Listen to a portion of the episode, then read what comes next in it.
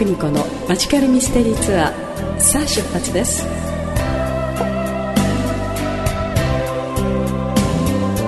アンニュイな午後のひとときゲストトークと音楽でお届けするマジカルミステリーツアーパーソナリティの田村久美子です。さてこの番組「私たちの人生はまさにお一人お一人が主人公のドラマです。人生はマジカルでミステリーそのものというコンセプトでお送りいたします。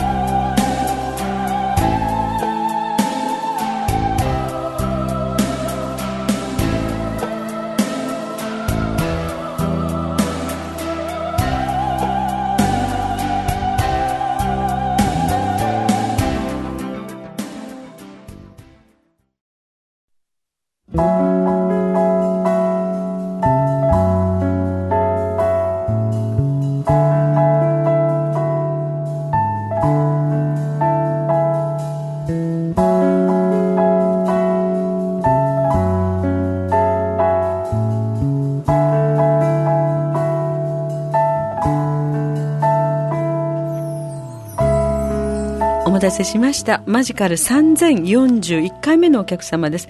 ご無沙汰しております。お久しぶりです。この間不思議なところで再会しましたが、はい。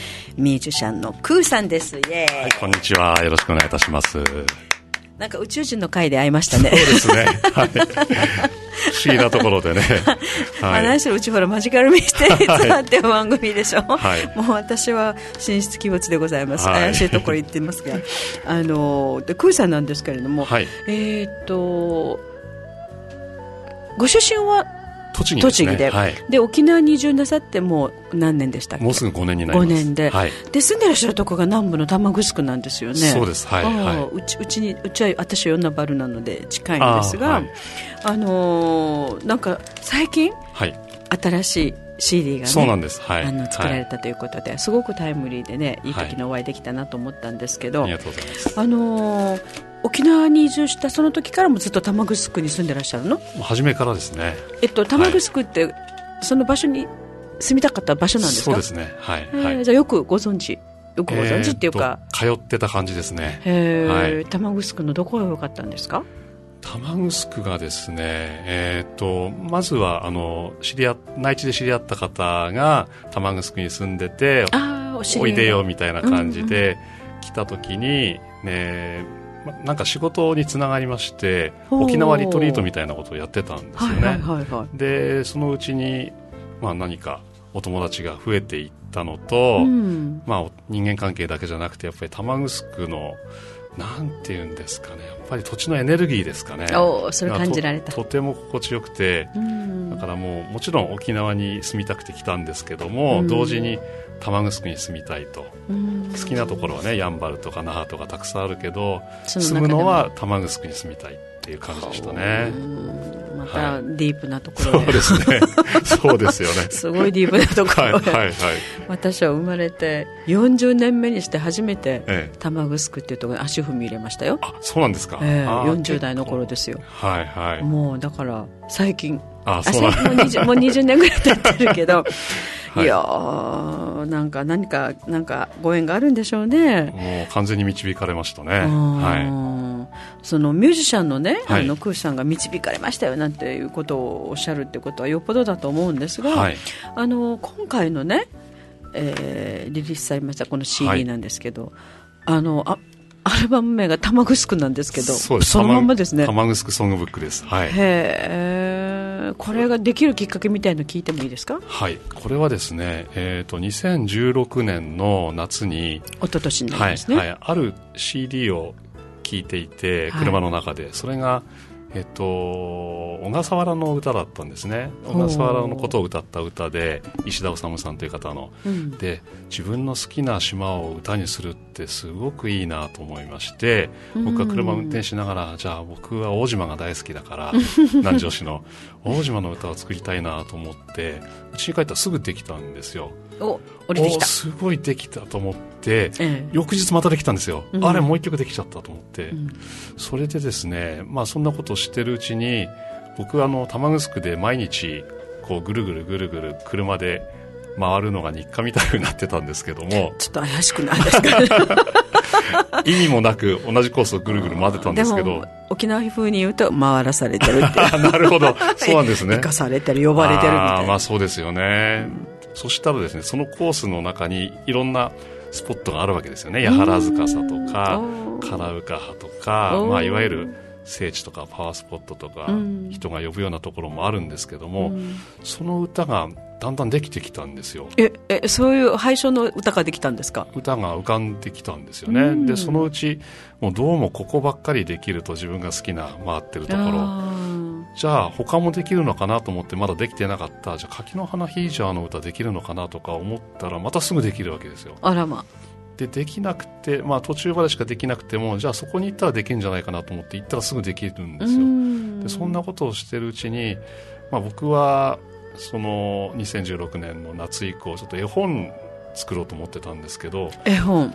絵本の方にちょっと移行しようと思ってたんですが、うん、どうにも曲がどんどん出てくるので これはやっぱりリリースしなくちゃいけないんじゃないかなと僕も諦めまして、録音を始めたところどんどんできて、まあ、10ヶ月ぐらいでこの通り20曲できてしまったという。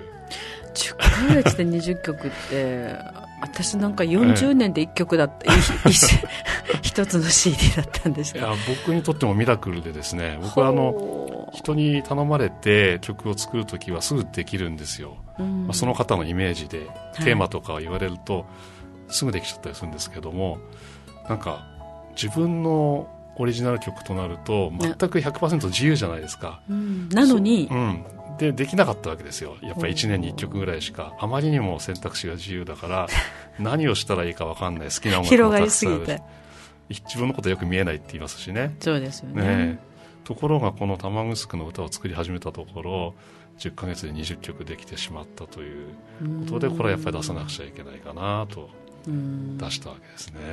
いやでも降りてきたねっていう感じなんですけれどもね。ねあのではですね、はい、まずは、はい、その降りてきた曲たちをちょっと紹介してもらっていいですか？はい。えっ、ー、と紹介というのは聞かせてもらっていいですか？ありがとうございます。えっ、ー、と7曲目のですね。はい。あ全何曲でしたっけ？20曲です。おおすごいすごい。はい。その中の7曲目。はい。花咲く島をまずは聴いていただこうかなと思うんですけれども、えー、っと、これがですね、えー、ちょっと話戻りますけど、2009年頃に、はい、僕5、6年ぶりで玉城にまた来たんですね。ちょっと沖縄ご旅行で。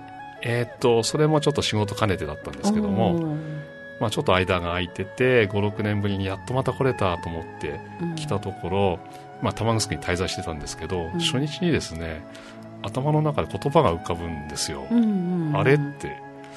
まあ、それは。その頃もう始まったわけですね空さん。それがですねここで生まれ変わるって浮かぶんですよ。それが1日に20回ぐらいありまして、うん、自分で思ってるわけじゃないのにふっと浮かぶ、はい、ここで生まれ変わる耳で聞こえてるわけじゃないけど浮かんでくる、うん、浮かぶんですね。それでこれは何だろうと思っていたんですがその後年に34回玉城に来ることになったので栃木から。あ通ってるうちに自分が変わって、はい、新しい自分に生まれ変わるんだなと解釈してたんですけども、うん、ついに2013年の夏至の前日に、うん、えー、住むことができまして、うん、住んだらもう本当にそれからさらに変わったなと、でそれを歌にしたのが花咲く島です。お楽しみでございます、はい、じゃあクーさんで花咲く島、はい、聞いてください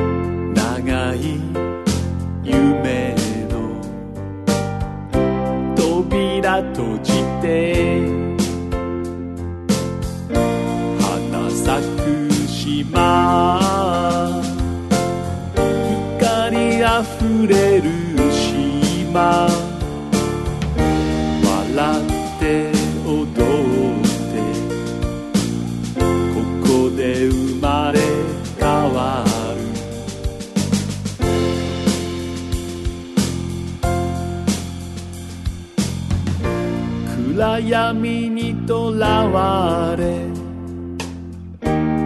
うずくまった。月の道に風が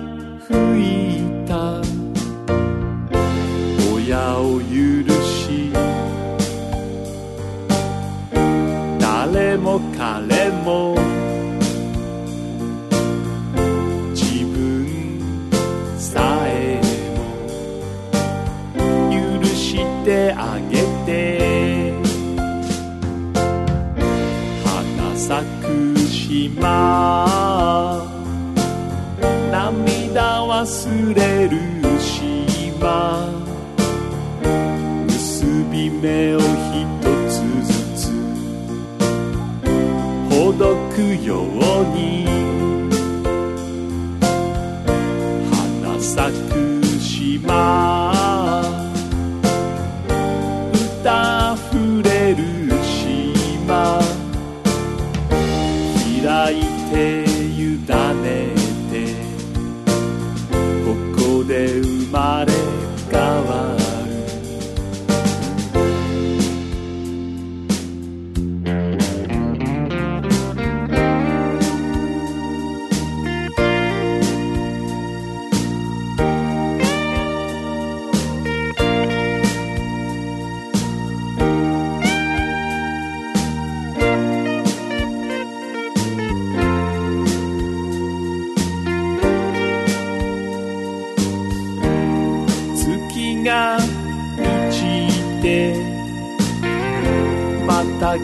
かけ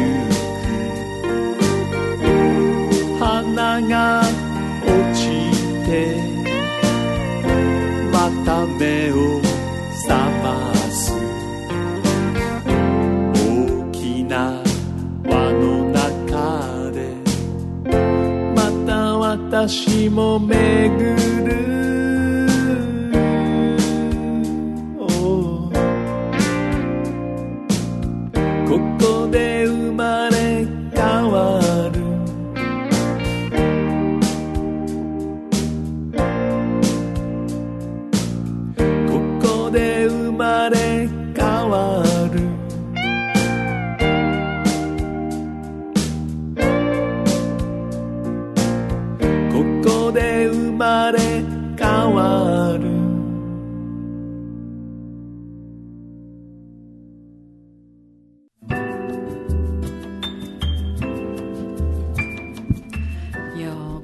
してですね沖縄のあのイメージとそれから今今回リリースされたこう CD を見ていたらはい。あのー赤い米のその聖地が結構出てきますね。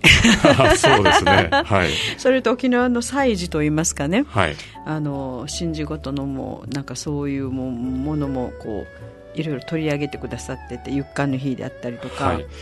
あのーそうですね、なさっきおっしゃった、ヤハラズカだ、ミントングスクだ、はい。えー、あ、面白い。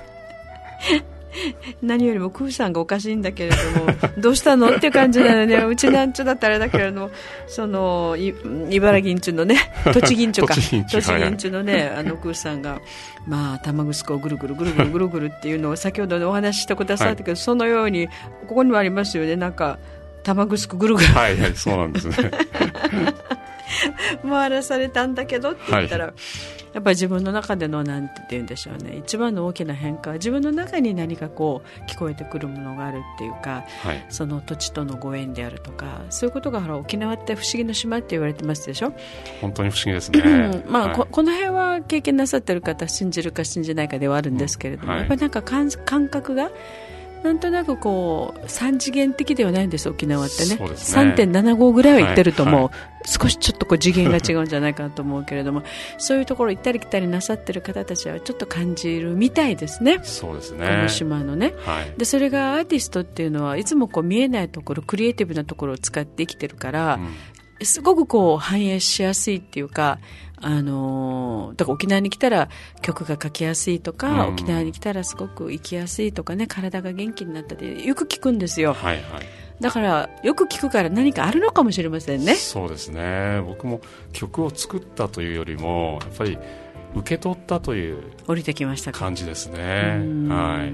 まあ曲調とか見たらね、はい。あの今回のアルバムタイトル見ただけでもはい。かわいそうにうんと回らされてるな。かわいそうにって沖縄的な表現ですよ。はいはい。回らされてる かわいそう冗談です。はいはい。なんですけれどもね。でも何よりもあのアーティストだから、はい。クーさんがね。はい。でその新しい土地知らない土地に来たけど、はい。なんかそこで今まで自分が考えてたこととかあの生きてきたことと違うものが経験できればラッキーじゃないですかね。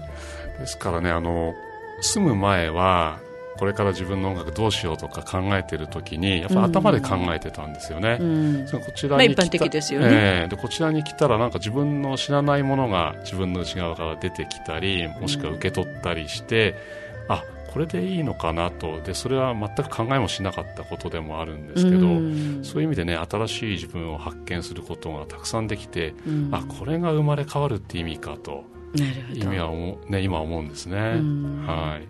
あのーまあ、ご自身がそのなんていうのかなあの感じてはい。内なる声を聞いて、はい。それで動いたらそのたくさんいろんな、ね、曲ができて、はい。ででもそれを経験なさってるからはい。経験したものにしかわからないことだと思うけれどもやっぱりあのひらめくその場所があるっていうのははい。とても素敵なことだし、ええ。沖縄の人間としては地元がねそういう島であることがすごいなんか、うん、嬉しかったり。はい。でああマジカルでミステリーアイランドだとか思ってね。そうですね。でその遠いところに探しに行かなくてもうちの島歩けば面白いところいっぱいあるそうですね、で感覚的なものが、えそれで、まあ、南城市に近いところに私も住んでますけれどもあの、まあ、3.11の後ね。えはい。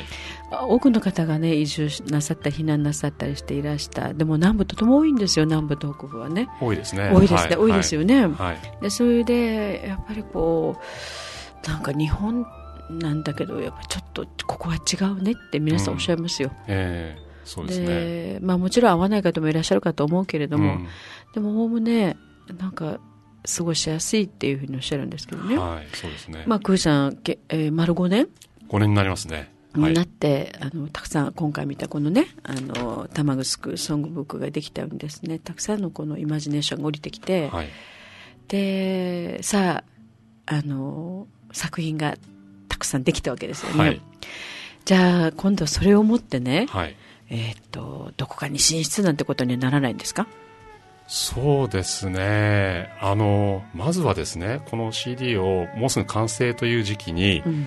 これをどうやっていろんな方に聞いてもらおうかとやあはい、っぱ考えますよね、うんうん。思った時にまあプロモーションとかね、うん。セールスプロモーションとかいう言葉がありますけども、はい。これをどうしようかと思った時にある日ちょっと気がついたんですよね。またひらめいたというか、なな何気がついたの？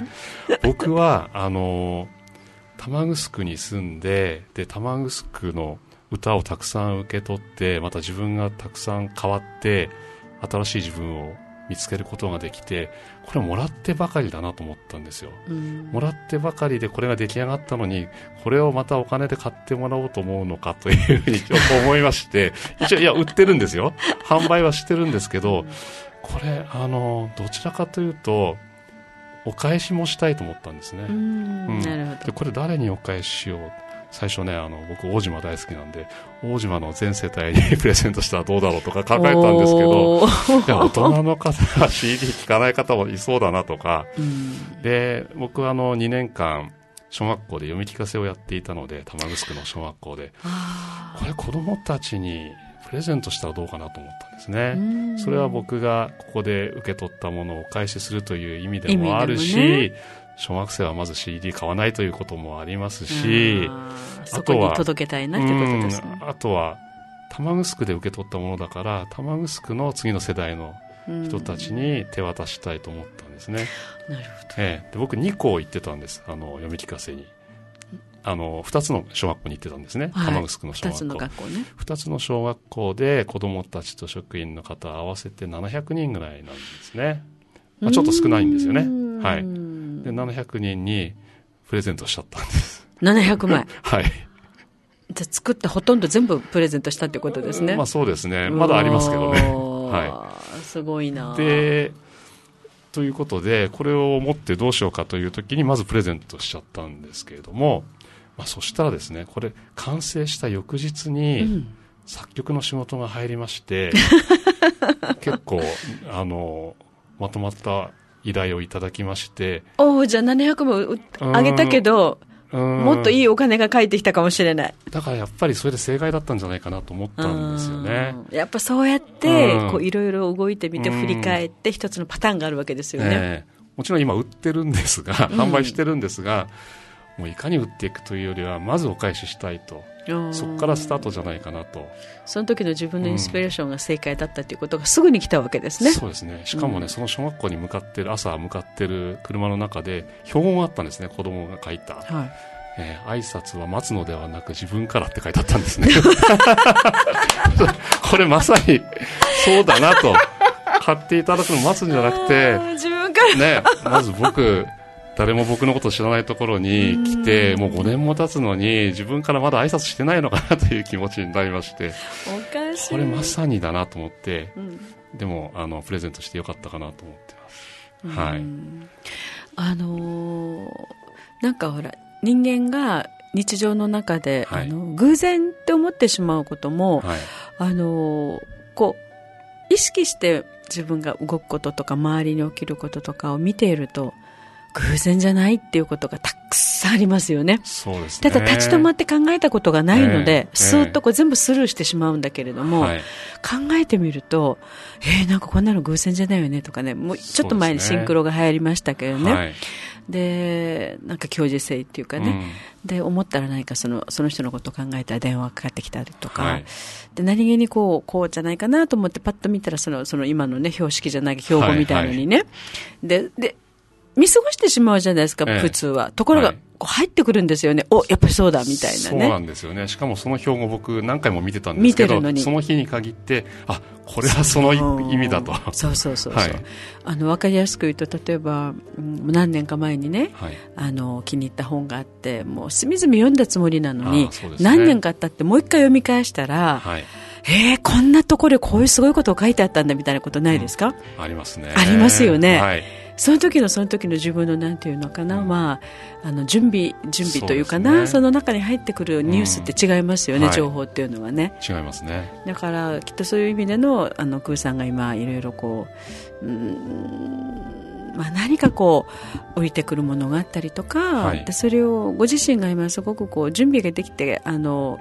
キャッチするから、はい、その見逃さずにっていうかスルーせずに受け止めて受け取ってるっていうのかな。はい恵みですものだってね,、えー、ね。悟りだったりね、はい、プレゼントですもんねこれ。そうですね。でそれをご自身がやったその CD を作って普通ならやっぱりこうやっぱり制作費かかってるから、はい、まずはそれを取り取り戻すためにこれ1枚何枚売るんだみたいな、はい、全部売れたら、うん、そこからまたちょっとプレゼントと思う、はい、順番としてはね、はい、まずはこう出した分もね元取らなきゃいけないと思うじゃない、うん、はい。でもそうじゃないことがあるっていうのをね、ね、たくさん玉城に住んでクーさんは経験なさってるのね。はいありがとうございます。いやでもそれっていいんじゃない？そうですね。うんなんかご自身にしか、うん、自分にしか分からないこうリズムですからね、はい、でこれを持って、まあ、どこに出ていくんですかという先ほどの質問ですけれども、はい、えっとまあ、やっぱりあの僕は子どもたちに絵本を読み聞かせをして、うん、それにまつわる歌をまた自分で作ったりして歌ってたんですね、うん、でそれをボランティアでやってたんですけども、うん、またそういうことをできればねあの地元の玉城の小学校だけではなくて、はい、沖縄のどこでもいいですし内地でもいいですし、うん。やっていきたいなと思ってますね。ああこれを持って、はい。あのもしかしたらその飛び出していくかもしれないっていうことですね、えー。だって産んじゃったからね、はいそうですね。こうこう歩かせないといけないので、はい、そういう意味ではあの日本に限らず外国でもいいっていうことですよね。そうですね。うん。はい。なんかそういう流れっていうのかな、うんあのーうん、どうでしょう？皆さんあのこう何かこう思い立った時にもうさーっとこう計画が進むこととはいとにかくブレーキがかかったりっていうことありますよね。ねはいさーっと行くことってやっぱり本当にさーっと行っちゃいますよね。そうですね、はい、この流れをだからあの見逃さないっていうか乗る、うん乗るあの乗り過ごさないようにっていうのはとても大切なことですよね。そうですねどなたにもありますからねそのタイミングが。はい、また沖縄という島はこう、まあ、ここに住んでいろんなものをいただいてそこからなんか背中を押して押し出してくれるようなうん感覚があるんですよね。いいですね。えそれはククーさんのやっぱりあれじゃないですか え。えあのお人柄というかやってきたことへのご褒美じゃないですか？え。そうなんですかねそういう感覚ないですか？まあ、島だからあうん。の外に出ていきたいっていうのはなるのかもしれないあですけど、ね、そういう若い時ね、はいちっちゃいとこだから大会に出たいと思って行ったことはあるけれども、その押されてっていうのはなかったですこれまで。自分からそうす入れていくぜみたいな。はい。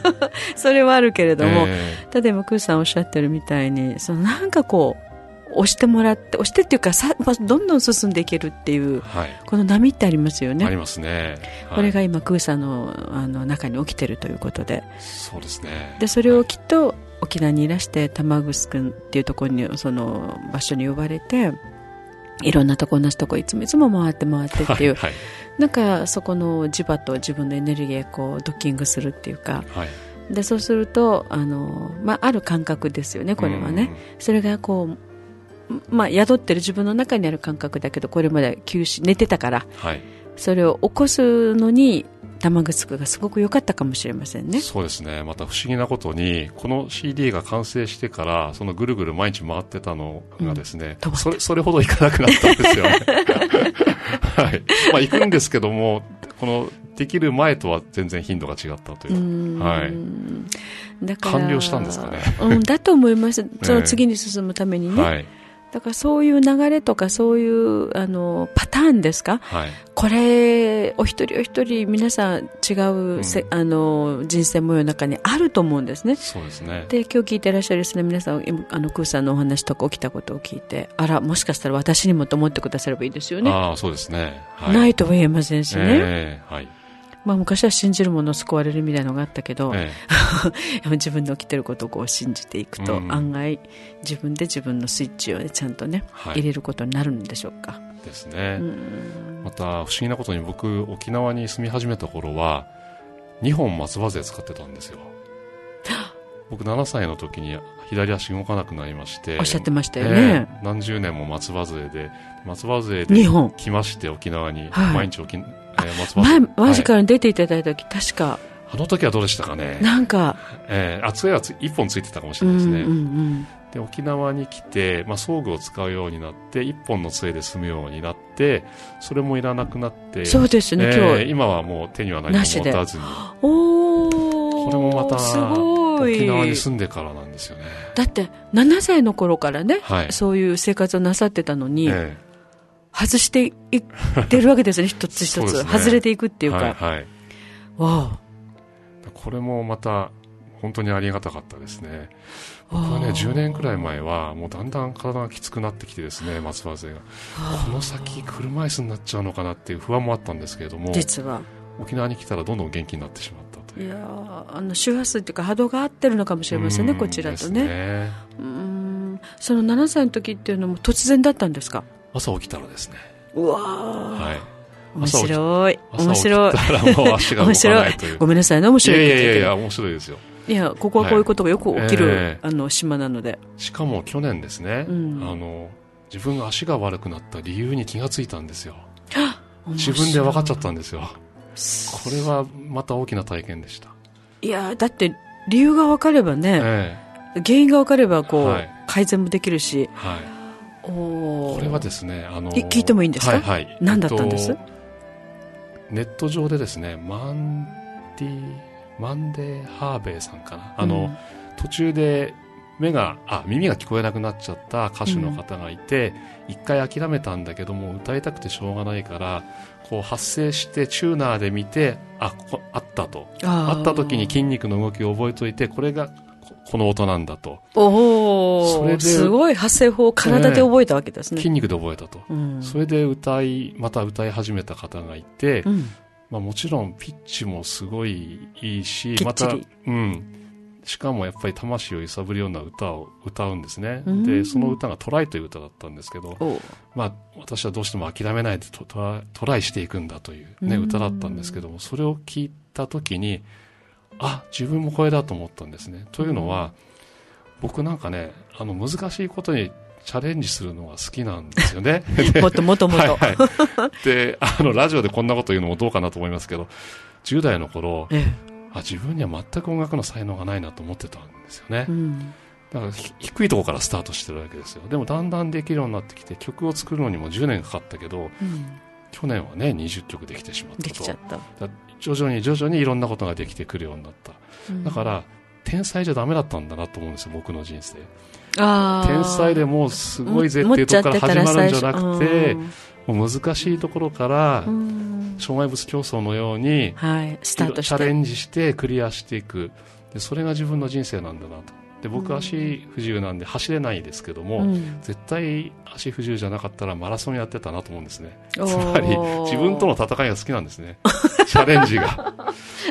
ででご自身からその苦難な道を ええ。選んでいく。だからそれが好きでそれまあ、子供とかもそうじゃないですか。簡単にクリアできたゲームを何回もやろうと思わないですよね、難しいの。難しいのに行きますよね、だうん。からそれなんだなと思って。チャレンジですからね、ええ。トライですね。だから障害があった方が良かった、うん。うん、才能に溢れていちゃいけなかった、低いところからもう少しずつ少しずつクリアしてうん。到達していく。その過程こそが自分の人生だった、うん。あだから足悪くなっちゃったんだということが気がついた。とはっきり分かってこれも沖縄に住んだからかもしれないですよね、うん。まあでも本当にあの結局どう考えたって自分の人生なので、ねその自分の身に起きてることとか自分の環境とかをどんな風にあの自分で理解するかってマイナスなものも嫌じゃないですか。ただでさえマイナスでたくさんあるんだから、はいはい。でも今あるものをどうにかしてこのプラスに転じなきゃいけないっていうか、そしたらものじゃないもう自分の考え方じゃないですか。そうですね。これはこれでいいと思うための考え方っていうのをね、でそうしないといつまでだっても自分は不幸だったりすごくあの生きにくいとかさ、うん。そんなところで何十年も生きたくないじゃない？そうですね。だってもう変われないんだし、うん。持たされてるものはこれだと、これだけしかないんだから、じゃあそれをどうつっていうのって思った時に、うん。案外人間強いですよね。そうですね。強くないとも言ってしまうけれども、うん。強いとやっぱ生きないといけないから、はい。そうなってみると、今、クーさんのお話を伺ってたら、まあ、大変なことも終わりになったと思うけれども、今現在っていうのが、ほら、はい。全部見えちゃったから、はい。何にもきつくないじゃない？そうですね。え、いいじゃないって、お 俺足悪いのはそういうことなんだとかさ、うんはい。その代わりこういうふうなね、自分の中で寝ていた才能がこれによって、うん。すごいなんか曲ができるしとか、はいで自分が信じられるっていうのが一番大きいですよね。そうですね自分の生き方っていうか、はいはい大丈夫だっていう。ええそうですねだそれを見つけたっていうのは、クーさん、これはね、あの強いと思いますよ。そうですねあうんりがたいですね何でもできちゃうもんそしたらええでそこで何をするかというとですねやっぱり子供たちにうん、あの君にもできるよというメッセージを伝えたくて。君にもできると何ができるかというと僕みたいにできるじゃなくてあのよく言われるんですね。クーさんはあの作詞作曲とかできてすごいですとかギター弾けてすごいですって言われるんだけど僕もできなかったしでじゃあ同じことが君にもできるようじゃなくて君が心の底からやりたいことはきっとできるよって。うん。だって僕だって全然できなかったんだもんっていう。それを伝えていきたいなと思ってますね、あああのえっとまあ、私たちぐらいの年齢になってくるとうん人が何かをこう説教だったり何かを教えるときにですねはい。やっぱり分かっちゃうんですよね。もうこれはもうキャリアっていうか年齢的なものでね、まだまだお尻が青いわねっていうのとか 例えばねはいで本当になんかなんかこうじーっとこうしっかりこちらにも入ってくるっていうのは本当人間でそういう動物そのキャッチするできる動物なので,、はい。でそう思った時にあの今クーさんがおっしゃってるようにあのやっぱご自身が本当に経験してうん。ででその経験が、まあまあ、悟りに変わるとか自分と自分の生き方の解決を見た時っていうのはやっぱり人にすごく影響すると思います、うん。入はい。ってきます。はいででそのそうなった時にあのあ自分はこういうふうなことを経験できてよかった。こういうこういうことがあったけれどもでもそうやって先には人にね本当のところがこう伝えられるっていうか、うん。影響できるっていうかね、はい。だからそれってすごく素敵なことだと思います、えーありがとうございます、うんまあ、そんなことを考えるようになったのもですねやっぱり幼稚園ぐらいのですね幼稚園保育園ぐらいの子供たちを見てるとうん。あみんな子供たちって天才だなと思ってたんですよね。それぞれね。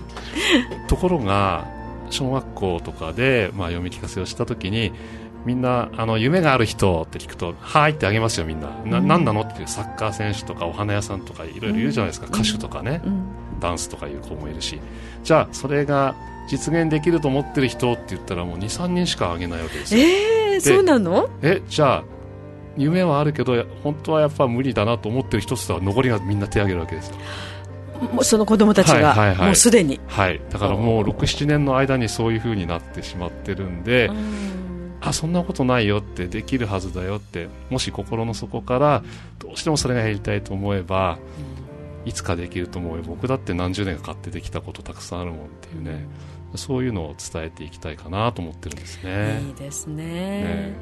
だってやっぱりあの学校でも社会でもお家でもそういうことをあんまりこう触れられないっていうか教えてもらえない、親自体もまだよく分かってなかったりね。ね。私たちもそうでしたけど、うん。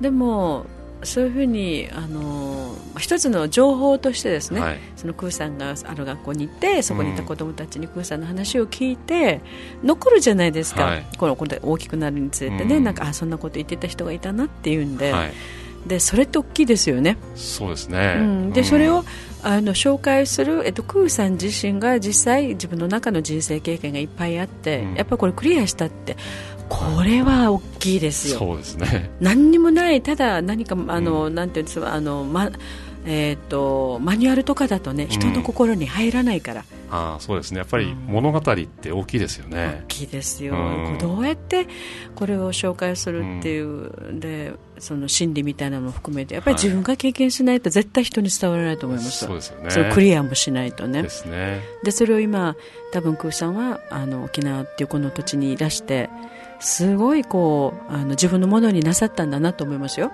ああ本当にね、うん本当まあちゃんとに掴んだ大っていうか。きかったですね、まあ、ねだからこそねプレゼントしちゃったんですけどね CD も、うんプレゼントしたけどちゃんと帰ってくるっていうのも,、経験なさったしね。え。だからある意味そのパターンをこう、まあ、宇宙のルールみたいに思えばね、うん。こうすればこうなるんだっていうことが分かればえはい。すっごい楽ですよね、そうですね。はでもいそれ正しいと思いますよこの、うん。よく言われてる悪いことしたら全部因果を掘って全部自分に返ってくるよってのと一緒ですよね、はいはい。だけどこうすればこうなるっていうものをこう、うん。あの人人生でこうパターンを見つければはい。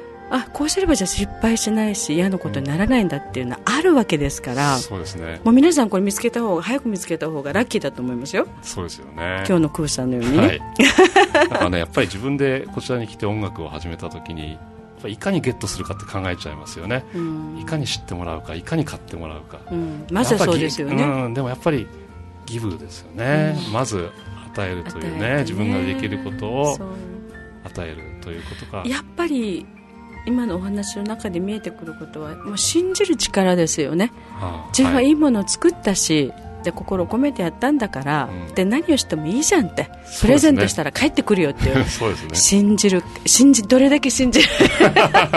いやとは言いながらでもこれだけかかってるからやっぱこれは って計算するのかね、えだから自分を信じれば案外何でもできちゃうんじゃないかなと思いますよ。ーそうですよね。不思議なことを起こしますよ人間って。うんですよね、えやっぱりあんまり採算とか考えない方がいいですね案外そうですね。ね。そうするとアーティストは計算できないからもともと。もともと。また計算した通りになればやってもいいですけどなんないですからね。ならないことの方が多いのね、うん。それだったらもう自分を信じて自分がその直感力を持ったことで,、はい。で人はそれを必ずキャッチするところがあるので、え。あのどれだけそこを信じられるかはい。ということですね。えですね、うん。はい。と思います私も。そうですね。はい。いやいやもうねあの素敵なお話いっぱい伺いました。もう最後にねもう一曲、はい。あのクーさんの曲を聴いて、ええ。ー今日はこれでおしまいでございそうまですすね、はい。あのまあ、この話の流れから17曲目に入っておりますけどね玉城ぐるぐる。このぐるぐるしてる時のはい。話ですから、これを聞いていただきたいなとじゃあ思います。それを聞いてね、はい。番組が終了します、はい。今日はどうもありがとうございました,、はい今日のお客様、えーミュージシャンクーさんでした、はいありがとうございました。本当に素敵な CD ありがとうございました。ありがとうございます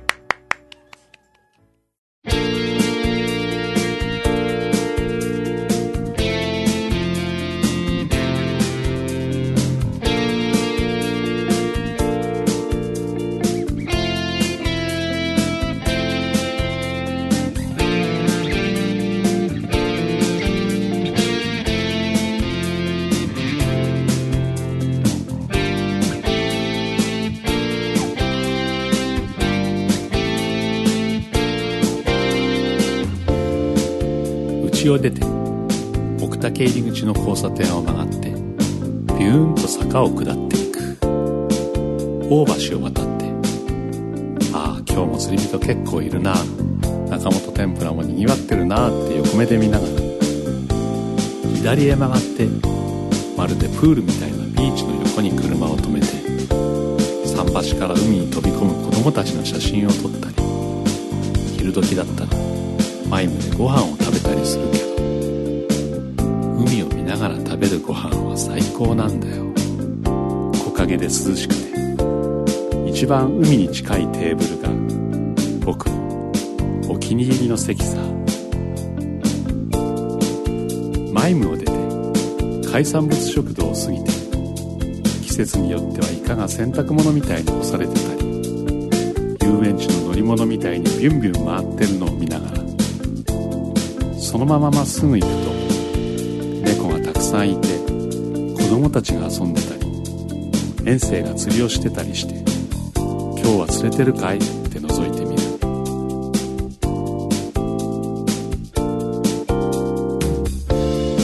ひとしきり話をしてじゃあまたねって車に乗ってぐるっと大島を一周して今日は海がキラキラだなとか波が高いなとか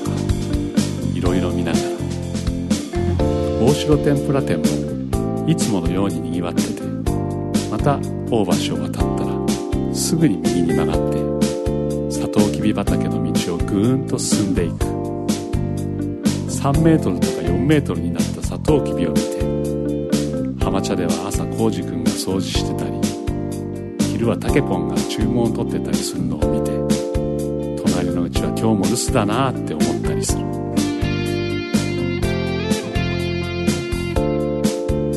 ーバルビーチの見える駐車場は朝なんか最高の眺めで最高の写真が撮れてカラウカハの前で歌を歌ってちょっと進んだら右に曲がって冬でもいろんな花が咲いててまたそれを写真に撮ったりして左へ曲がっていくとそこが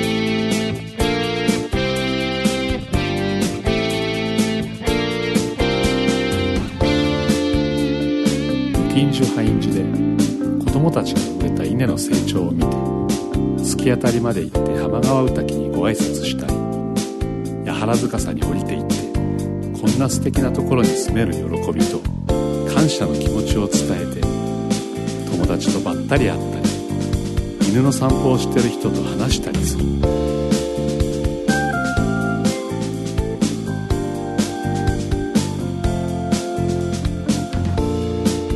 原塚さを出たらまた近所ハインジの横を通って坂を登って時には柿の花ヒージャーに行ったりもするけど大抵は道を西に向かって家に帰る。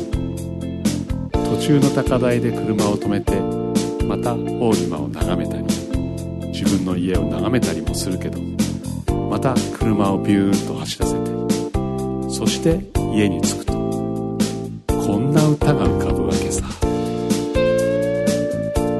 玉ぐすくぐるぐる。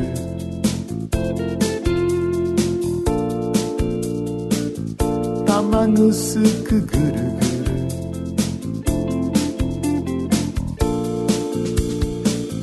玉ぐすくぐるぐる。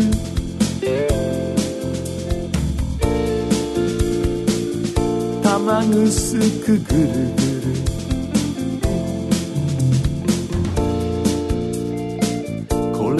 僕の毎日。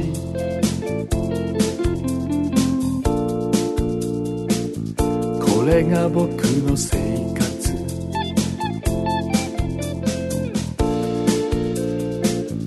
玉ぐすくぐるぐる。